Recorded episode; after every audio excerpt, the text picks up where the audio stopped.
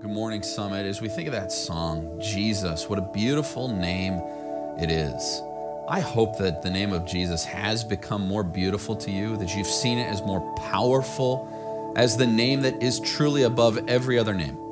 That His is truly the kingdom and the power and the glory. And I think of just the, the lauding and the joy of knowing Jesus. I, I pray that that has been normal for you, that it has been increasing for you. I know it's hard. Right now, I am sitting in my home watching this right now, me talk to myself.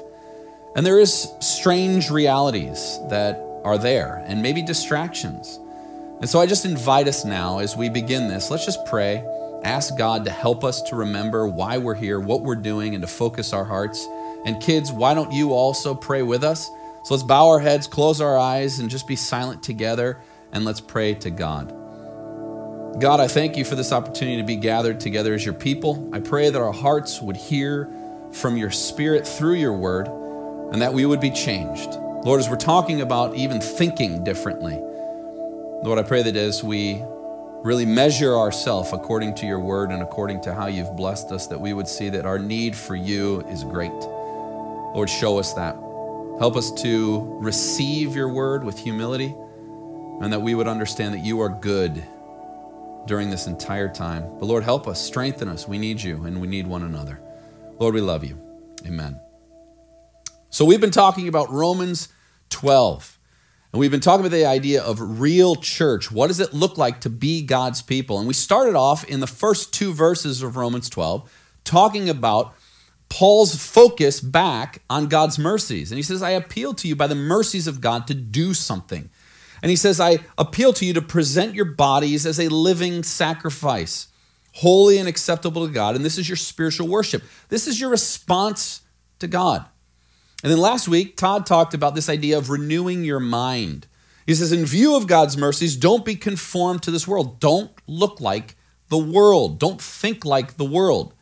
Instead, be transformed. Renew your mind. Think the way that God has brought about in your life salvation and all the good things that God has given you. Think those thoughts. And then you're able to test and approve what God's will is. So now you're looking for that which pleases God. And he says that is good, acceptable, and perfect. And for the rest of Romans 12, and really for the rest of Romans, Paul is going to show you what it looks like to live that out in your life. And so today we'll be looking specifically at Romans 12, verse 3. And we're going to see that our mind being renewed is shown in how we live within the context of the family of God, within relationships. And again, this is only only possible because God brought about a new creation, a change in us. That's the only way that we could live this out. And so renewing the mind brings about the transformation of our character into the image of Jesus. And it's seen in how we relate to one another and how we think about ourselves in relationship to God and in relationship to one another, which is really the focus of our passage, is how we think about ourselves in view of God and one another. And that's the first step towards change. And so let's look at Romans 12. We're going to read 3 through 8, but we're only going to be discussing today verse 3. So let's read it together. It says, For the for by the grace given to me, I say to everyone among you not to think of himself more highly than he ought to think, but to think with sober judgment, each according to the measure of faith that God has assigned. For as in one body we have many members, and the members do not all have the same function. So we, though many, are one body in Christ, and individually members one of another, having gifts that differ according to the grace given to us, let us use them. If prophecy, in proportion to our faith. If serving, in our serving. To the one who teaches in his teaching. The one who exhorts in his exhortation. The one who contributes in generosity. The one who leads with zeal. The one who does acts of mercy with cheerfulness. And so you see that God has given each person in the body of Christ a gift to use for the benefit of God's people. But he starts first in verse 3 to talk about our mindset in the use of these gifts. And he's going to show us that the first thing we have to focus on is that we have to be fighting prideful thoughts and instead think with humble faith. And that's really the focus of what we're seeing here in Romans 12 3. And so look at the passage again. Let's, let's look at it. He says, For by the grace given to me, I say to everyone among you not to think of himself more highly than he ought to think, but to think with sober judgment, each according to the measure of faith that God has assigned. Notice how many times he uses the word think. In fact, if you want to get a literal translation of what he is saying there, it actually looks more like this. He says, I want to, I say to every one of you that you not think beyond what is necessary to think, but that you think with sober thinking. So you notice that thinking is the main focus of what he's saying here. How you think is very important to your view of life. Now, the word think there is very important. It's not so much you know, acting, the act of thinking in itself, like the intellectual process of processing information. You're like, two plus two is four. The capital of Florida is Disney World. So it's not stuff like that. That's just obvious intellectual process that we all can do. And it's not simply changing your thoughts. So it's not saying, I'm going to stop thinking about this and I'm going to start thinking about this. What it's talking about is the direction of your thinking so the trajectory of your thinking is moving in a different direction. And it's a process of change. Again, the transformation of renewing your mind is a process. And so when he says that you don't think beyond what is necessary to think and that you think with sober thinking, he's saying the way in which a person views something needs to change. So the direction in which you think. As you think about direction thinking, I, I was thinking about when I'm riding a bike and I'm moving in a direction, it is very harmful for me to not look where I am going. Because what happens is I start moving in the direction in which I'm looking. And that's true of just about everything that you're doing. If you're walking this direction, one, it's dangerous. You don't even see where you're going, but you start turning in the direction that you're looking inadvertently. You start swerving. And that's what Paul is saying is in order to change, you have to change the direction in which you're looking. Now, if the direction you're looking is good, then it's great for you to start moving in that direction. If the direction you're looking is wrong, then you're going to start going the other direction, which is why he says don't be conformed to the world. You're looking and acting and thinking this direction. Be transformed by the renewal of your mind. It's the process of looking in a different direction. Notice that Romans 8 5 to 8 also gives an example of what this practically looks like. He says, For those who live according to the flesh set their minds on things of the flesh. This is the direction in which they are thinking. Those who live according to the Spirit, they set their minds on the things of the Spirit. And then notice he says, For to set the mind on the flesh, the direction you're going is death. To set the mind on the Spirit is life and peace.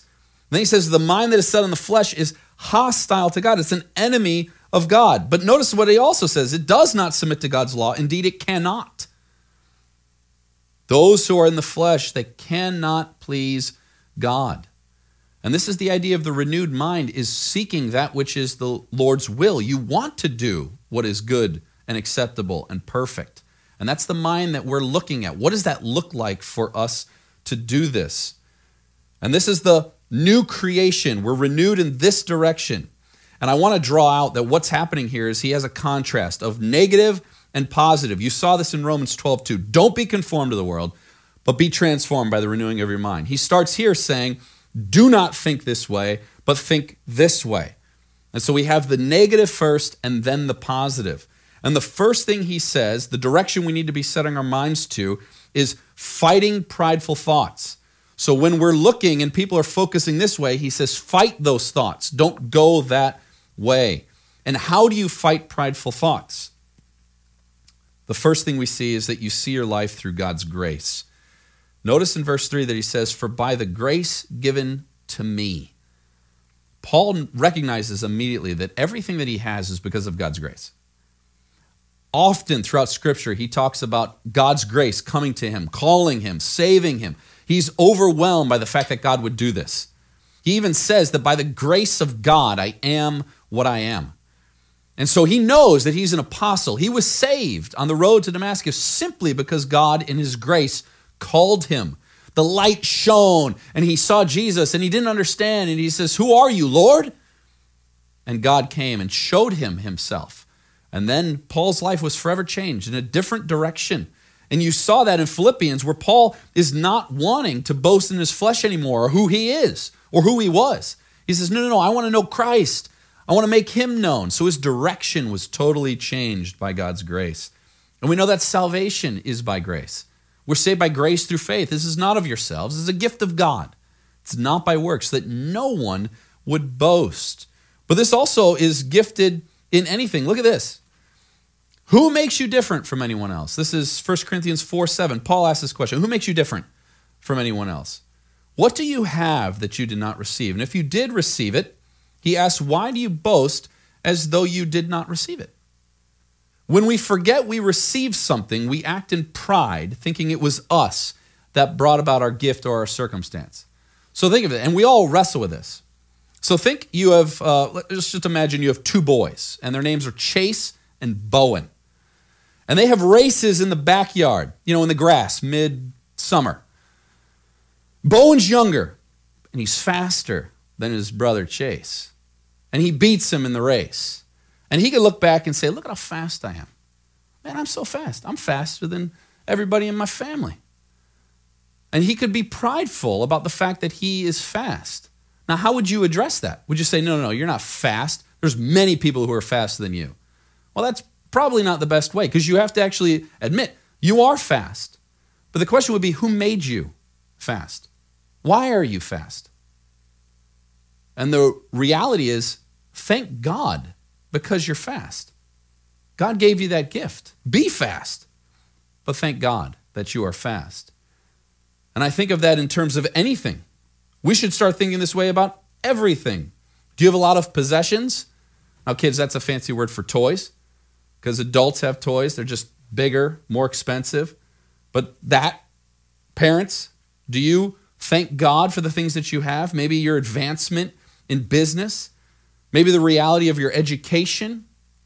Maybe some of you during this time, your parenting skills are just shining, right? You have this thought of, even maybe this week, you thought, man, we woke up at 6.17 in the morning to see the sunrise, our whole family. And then we had a nice continental breakfast and we had an early tea. By 7:45 we were all dressed, we made our beds, and we began our school day with a song and a prayer. And listen, all my kids were sitting there for eight hours. We covered all sorts of topics like fine arts, world cultures. We covered Gothic literature. We even studied Aramaic because that's the language of our Lord Jesus. Now, if that's you, fantastic. I'm not going to criticize that, but that's not a means of arrogance. That's a means of thanking God. Say, God, thank you that you're allowing me to bring this about. This isn't from yourself. You, you received this. So use it for God's glory and not your own. That's the problem. He says, don't think of yourself more highly than you ought. It's grace that you have this. Paul recognized that. Everything that we have is God's grace. And I think the temptation is always that we want to elevate ourselves. But notice what next he says. He says, Remember that all Christians fight pride. The next part he says, I say to everyone among you not to think of himself more highly than he ought to think. And so the reality is to be a Christian is to battle pride. You have to battle pride. We're all prone to pride. James even reminds us that even to become a Christian, this idea of God opposing the proud but gives grace to the humble, we had to be humble at some point in order to accept Christ. We couldn't rely on ourselves for salvation. We had to rely on Christ. And that's the way we continue walking in humility. Because anytime we're, pr- we're proud, God says He opposes those people. In other words, they're not going to receive anything because they don't feel like they need it from God. You need to be humble. God gives grace to the humble. But notice He says, don't think more highly. God in Christ has done great things for us. There are high thoughts that we can have. Read Ephesians 1. I think it's like 3 through uh, the end of the chapter, really. You're looking at this going, God has done great things. He's blessed us with every spiritual blessing in the heavenly places. That's high. That's awesome. But he says, don't think more highly. It's always the attainment of more that we want. And so God has exalted us in Christ in uniting us with Him. But then it's not enough for many of us. We want to become the center of the focus, and that's where we get into trouble. Often the priority of our thought is us, what we want, what we're feeling, what we would say, what we're planning. And I think of my kids getting in arguments, right? Anytime your kids get in arguments, if you have more than one kid fighting with one another, it's like a tornado of verbiage that's going on. They can't even get the words out of their mouths. Everyone is defending themselves. One says this, says, no, I didn't, I didn't. And this one goes, no, I didn't. You're looking at it going, what in the world? Because everybody is focused on what that person did to them and how that person made them feel. And no one teaches kids to do this. We just do this by nature. I think if I, if I, as the children's pastor, came over and said, Hey, Emmy, listen, listen, you have to focus on how your sister made you feel. Your feelings are your God. Listen, they, they made you feel bad. That's why they're evil. So remember that, Emmy. Lily, listen, you have to show them that what you want is more important to them. Keep pouting. You'll get your way. Come on. Jacob, Jacob, get over here, buddy. You can't be gracious with them or trust their motives. Don't you know they're evil all the time? Leland, what are you doing? When your sister's talking, you don't listen. You start thinking about what you're going to say to her. And then you totally ignore, once she gives you a moment, you get right in there and you say what you're thinking, buddy. Nobody does that. But can we admit that we all do that? We all do that. How many times do we have arguments and we're thinking in our mind, how can, how can you say that to me? Do you have any idea what you do to me? What do you mean you're upset? Do you have any idea what I've been through this entire day? You don't even care. It's so easy to focus on and prioritize ourselves. And Paul's reminding us through this that pride can't work with God's people, with God's new creation. It doesn't work because God and his will has preeminence. I think of Second Corinthians. It's supposed to say Second Corinthians. I apologize. Second Corinthians 5 15 reminds us that Jesus Christ died for all so that those who live might no longer live for themselves. Notice that. He died so that those who live, we died so we would live, not for ourselves. It's not to us that we live anymore, but for him who for their sake died and was raised. And then he reminds us if anyone is in Christ, he is a new creation. The old has passed away, the new has come. And that's the reality of what he's saying. That's why we can renew our minds. Because if we're in Christ, we're a new creation. We're going a different direction. So we can't think more highly than we ought to think. That's the way in which we died to. We don't live for ourselves anymore. We live for God. We live for what he wants because we're a new creation in him. And let's be honest, pride is the number one killer of relationships, period. We often want to determine what is best for us. And this goes all the way back to the beginning temptation. We want to determine what is best. Think of the garden. Temptation was did God really say? In other words, is what God said as important as what you want? Is, is what he said really your standard? Or is what you want the standard? And that's where the, the question came. You're supposed to be under what God said and how he a- asks you to live. But then they said, no, no, no. We're going to do what we want and that was the temptation. And that's what all of us are trying to do. I think of kids thinking constantly that they and their needs are the center of the universe and constantly pouting and complaining when they don't get what they want. I think of teenagers arguing and thinking their needs have a higher importance than obeying and honoring their parents. It's pride. I think of a spouse or a parent not hearing from their family, their thoughts, shutting them out because it criticizes the way that I think or the things that I want to do. That's pride. And I think in the church, as Paul's addressing a church, many times we could say, I don't agree with the leadership. I don't agree with how they are making decisions and why they're coming to their conclusions, so I don't have to listen to them. That's pride. Let's get even more personal. How about evaluating your thoughts and the things that you've said these past two months, maybe on social media conversations you've had. What do they look like? Are they filled with prideful statements, arrogant statements, especially about what's happening here in Michigan? Your thoughts of the government, the governor, and the orders that were given? Do they show a heart that first desires to exalt Jesus Christ and to make him known? Is that your focus of your comments? To exalt Jesus Christ and make him known? Or was it to exalt your rights and to make your opinions known? Because again, which, which one is the higher, more highly than you ought to think? It's a challenge to us. Now, now let's be honest, we're not trying to ignore what's happening, but there is a difference of the way in which we direct our thoughts towards these things. And that's what Paul is addressing. Because pride is going to exalt our importance, our superiority of thought, and we're often disgusted at people who don't think the way that we do. That's pride. And I think of my own conversations. Listen, it's I just openly, I have conversations with people all the time by myself. My wife will watch me and I'll just be going oh, and I'll be moving my I'll be having a full-on conversation. Do you realize that I win every one of those conversations? I've never lost a conversation I've had with no one. I always win. It's amazing because no one else is talking to me. I always dominate those conversations. That is absolute pride. Because what I'm doing is I am making an assumption of what they would say, and I am downplaying their thoughts without anybody ever saying. That is so arrogant. God so convicted me over that. I am thinking of myself way more highly than I ought to think when I do those things. That is the way of the world. And so he says, I say to every one, every one of you, do not think of yourself more highly than you ought to think. And so, church, listen, we have to repent of these things. We have to turn away from those things. We need to ask God by His grace to help us to fight against these prideful thoughts and move towards Christ. But how do we do that? How do we do that? And that's really the next thing that he addresses.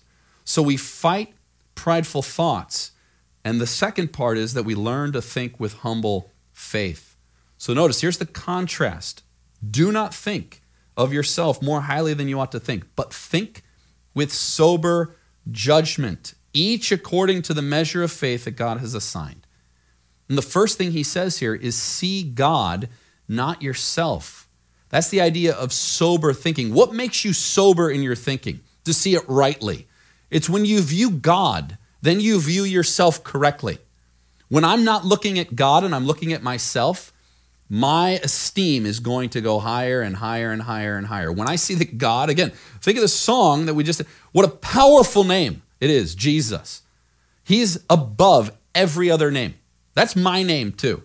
So when I think of God, his supremacy is way higher than me when I look to God. That gives me sober judgment, sober thoughts of myself. So let's do a simple thing. Let's just think practically. So, kids, listen, this is easy. You can understand this. You say, I am not God. I am not God. Who is God? God is God. I cannot make people do what I want because I'm not God. Who is God? God is God.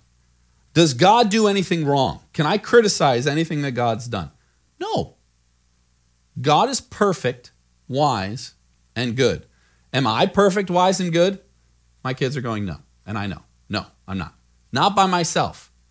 I'm not perfect, wise, and good. I am in constant need of God because I'm not God. Who is God? God is God.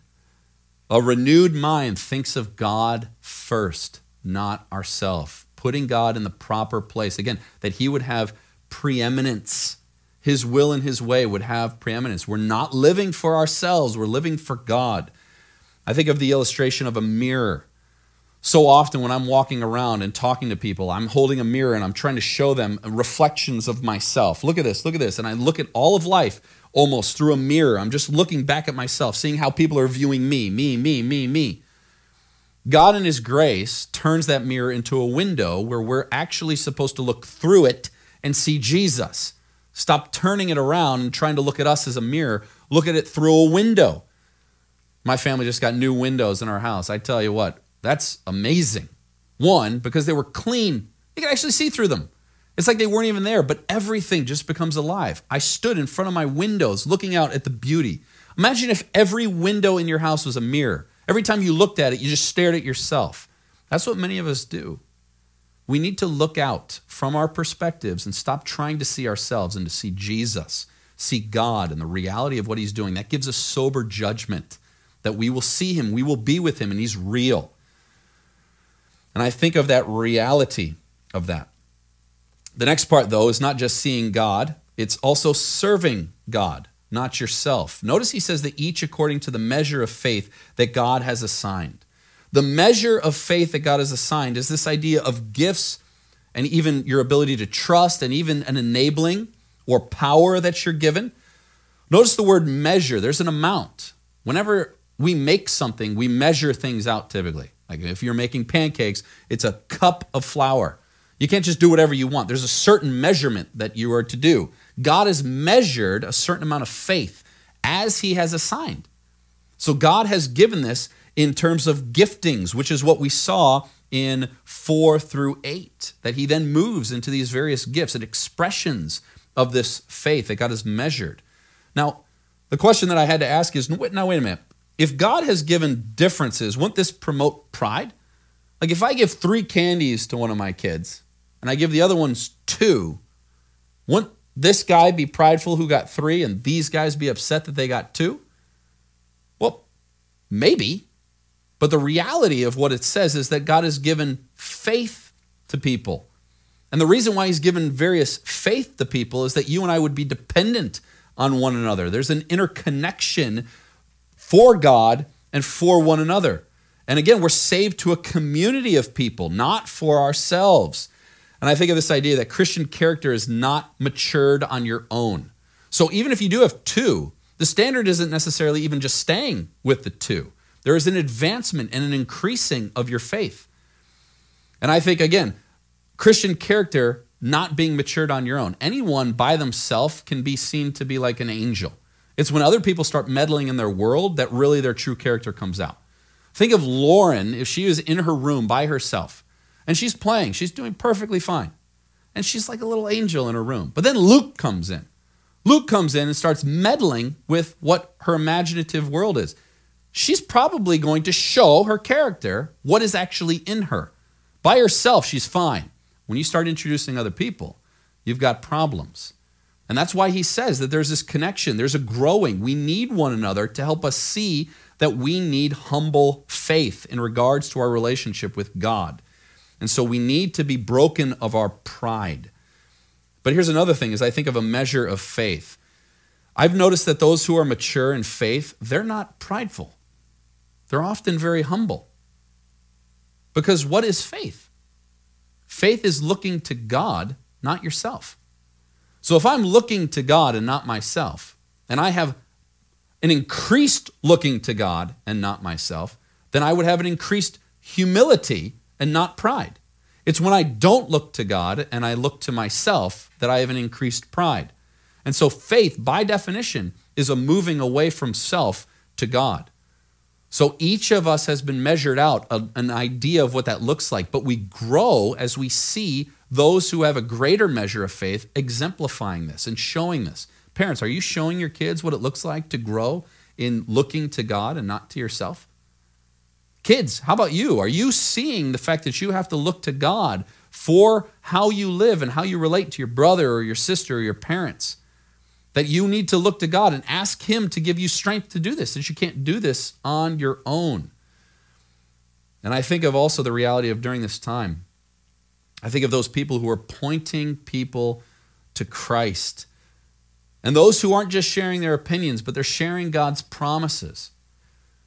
And I think of those people who've written us cards, who've encouraged us, who've been praying for us, and who've been praying for all of the people at Summit. And I appreciate you guys very, very much. That's what we're talking about, that we're moving people in the direction ourselves, that we're all called to do this. Again, we're not doing this individually. Just change your mind. No, help us move in this direction. So thank you for those who have been doing that and been encouraging us. I think of the reality that humility is the thing that will bind us together during this time. Pride is not going to. And we need to stop being divided over our prideful and arrogant thoughts, especially in regards to what's happening. We need to move again towards humility, not ignoring this. And I want to say that we're not ignoring what is happening, but how our minds need to be renewed during this time. Our focus is not lifting up ourselves and what we want, it's about lifting up God and serving Him because the world knows pride. The world knows what it looks like to conform to the world. The world needs to see people who are new creation minded, who are looking to Jesus, who want to serve Him humbly, staying united in love with one another. That's really what the world needs. I think of the words of Martin Luther King Jr. He said, We must learn to live together as brothers, or we are going to perish together as fools. And Paul in Ephesians 5, he says, Let's not be foolish. Understand what the will of the Lord is. It's very clear what his will is. As we talked last week, finding out what God's will is. Don't be foolish. Make the most use of the time. The days are evil. Do this. Beg God to help you not to think highly of yourself, but to think with sober judgment, to see Him and to serve Him during this time. Listen, as we close, I, I really think of this idea of the right direction and God showing us what it looks like to follow Him. And it's not easy to do this. I know some of you are struggling. It's not easy to do this. We're doing this together, though. And we're not relying on our own strength, but on God's strength to do this. And the Spirit of God is constantly leading us to the Word of God, to, to show us Jesus, the one who's done this for us and can help us through this. And we're going to end with a song, one of my favorite songs. In fact, it's, it's called I Will Follow, and it expresses this idea of thinking. And I sang this song at my Nana's memorial service when she passed. And it reminds me so many times that life that we live in following Jesus is it's varied in what happens and we don't get to choose what happens. We're not choosing this right now. God has brought this about to show us that we need to continually follow him in the good things and in the hardest part, the song says. He says, I believe everything that you say you are. And he says, and I believe and I will follow you. Because God doesn't change during this time. His heart hasn't changed. His desire is for us to trust him and to live in light of what he's done and what will come. And so the last verse, one of my favorite, he says, When I come to end this race I've run, and I receive the prize that Christ has won, he says, I will be with you in paradise. Church, remember, we're saved to relate to God, to be in relationship with Him. This is exactly the focus of our faith, the focus of our thoughts is that Jesus Christ one day will bring us to himself, that the race that we're running right now will end. The prize that we're looking forward will be given, and we will be with him forever in paradise. So we can believe everything that he says he is, and then we can believe and we will follow him. Church, let's pray and ask God to help us think that way throughout this week, and that we need him, and he will help us and answer that prayer. So let's pray. Lord Jesus, I thank you that you have given us of your spirit, that you have given us the power to start this process of renewing our minds, Lord. And I pray that our minds would be renewed, to not think high of ourselves, but to think with sober judgment, to see you. And Lord, you have given us a measure of faith that even the smallest believer in our congregation, Lord, has giftings to be used for the benefit of other people and for your people. So Lord, help us to think about how can we use these things? How can we serve you? How can we not live for ourselves, but for you? And Lord, understanding that we every single day need to commit our minds to follow you, our hearts to follow you, our love to follow you, to value you above anything else. Lord, do this, I pray, for the unity of your people, for your glory, because, Lord, one day we will see you. Jesus, we look forward to seeing you. We love you. Amen. When the sea is calm, all is right. When I feel your favor flood my life, even in the good, I'll follow you. Even in the good, I'll follow you. When the boat is tossed upon the waves, when I wonder if you keep me safe, even in the storms, I'll follow you. Even in the storms, I'll follow you. I believe everything that you say you are. I believe and I have seen your unchanging heart in the good things, in the hardest part. I believe and I will follow you. I believe and I will follow you. When I see the way prosper, when I feel I have voice to even in the ones I'll follow you. Even in the ones I'll follow you. And I believe everything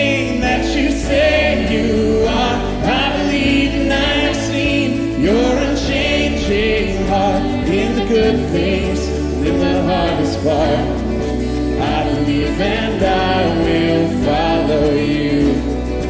I believe and I will follow you. When I find myself so far from home, and you lead me somewhere I don't wanna go. Even in my death, I'll follow you. Even in my death,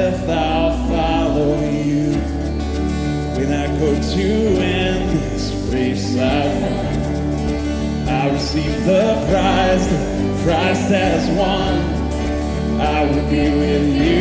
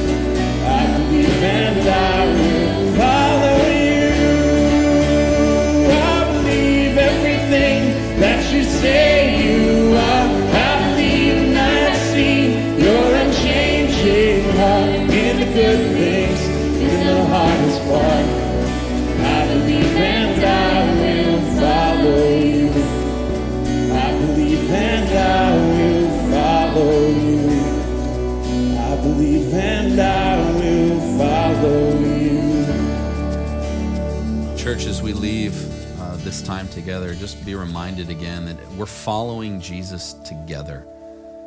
That maybe this week you'll be hearing people saying things or maybe even thinking things that are not in the right direction. Listen, would you commit to be mindful and to pray and even to speak to those people, to maybe check in with people that you haven't talked to in a while or who you assume are doing fine? And just let's see how one another is actually doing and to care even in a greater way for one another this week. As we come back next week, we'll be talking about the reality of our membership together as one body. And again, this idea of we're doing this all together. We're a real church. We, we really have been saved. We've been called to be God's people, to evidence the transformation that God has brought about because of His Spirit. And so that's what we need to be praying for this week. I invite you to pray again at the noon times, to watch the devotionals, to stay connected in small groups. And listen, as things uh, become more clear, we do look forward to gathering one day. We really do. We miss you all. We love you. And as always, church, we say it, but we mean it. You are loved.